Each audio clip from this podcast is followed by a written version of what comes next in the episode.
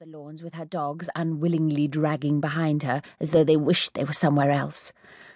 For Miss Lark, to celebrate Midsummer's Eve, had tied a ribbon upon each head, pink for Willoughby, blue for Andrew, and they felt ashamed and dejected.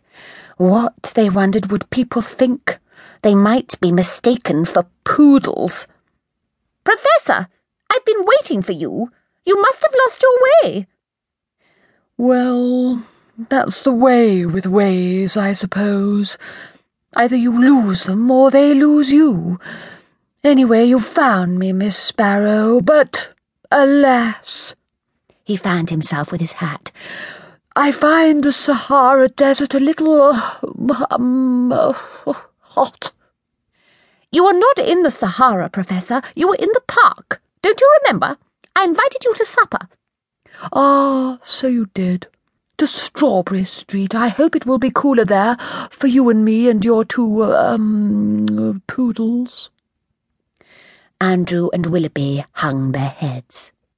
Their worst fears had been realised.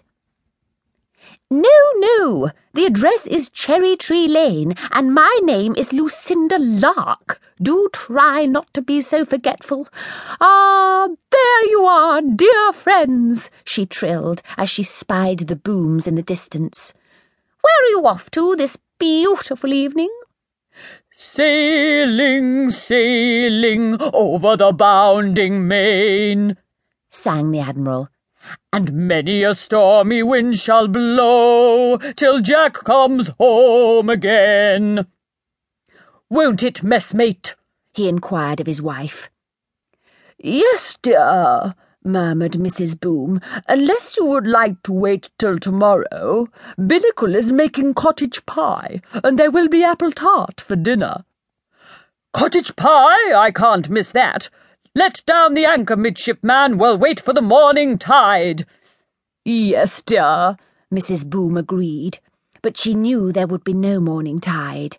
She also knew that the Admiral, although he was always talking about it, would never go to sea again. It was far too far away from land, and it always made him seasick.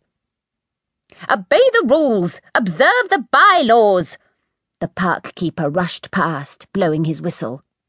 Ship ahoy there! Heave to, old salt! The Admiral seized the park keeper's sleeve.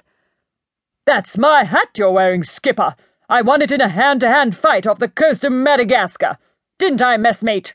He demanded. If you say so, dear, murmured Mrs. Boom.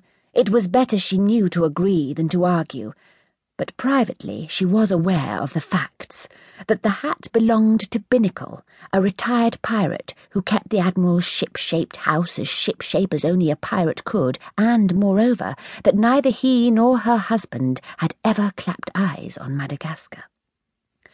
And I thought I had lost my skull and crossbones. Where did you find it, you son of a sea snake?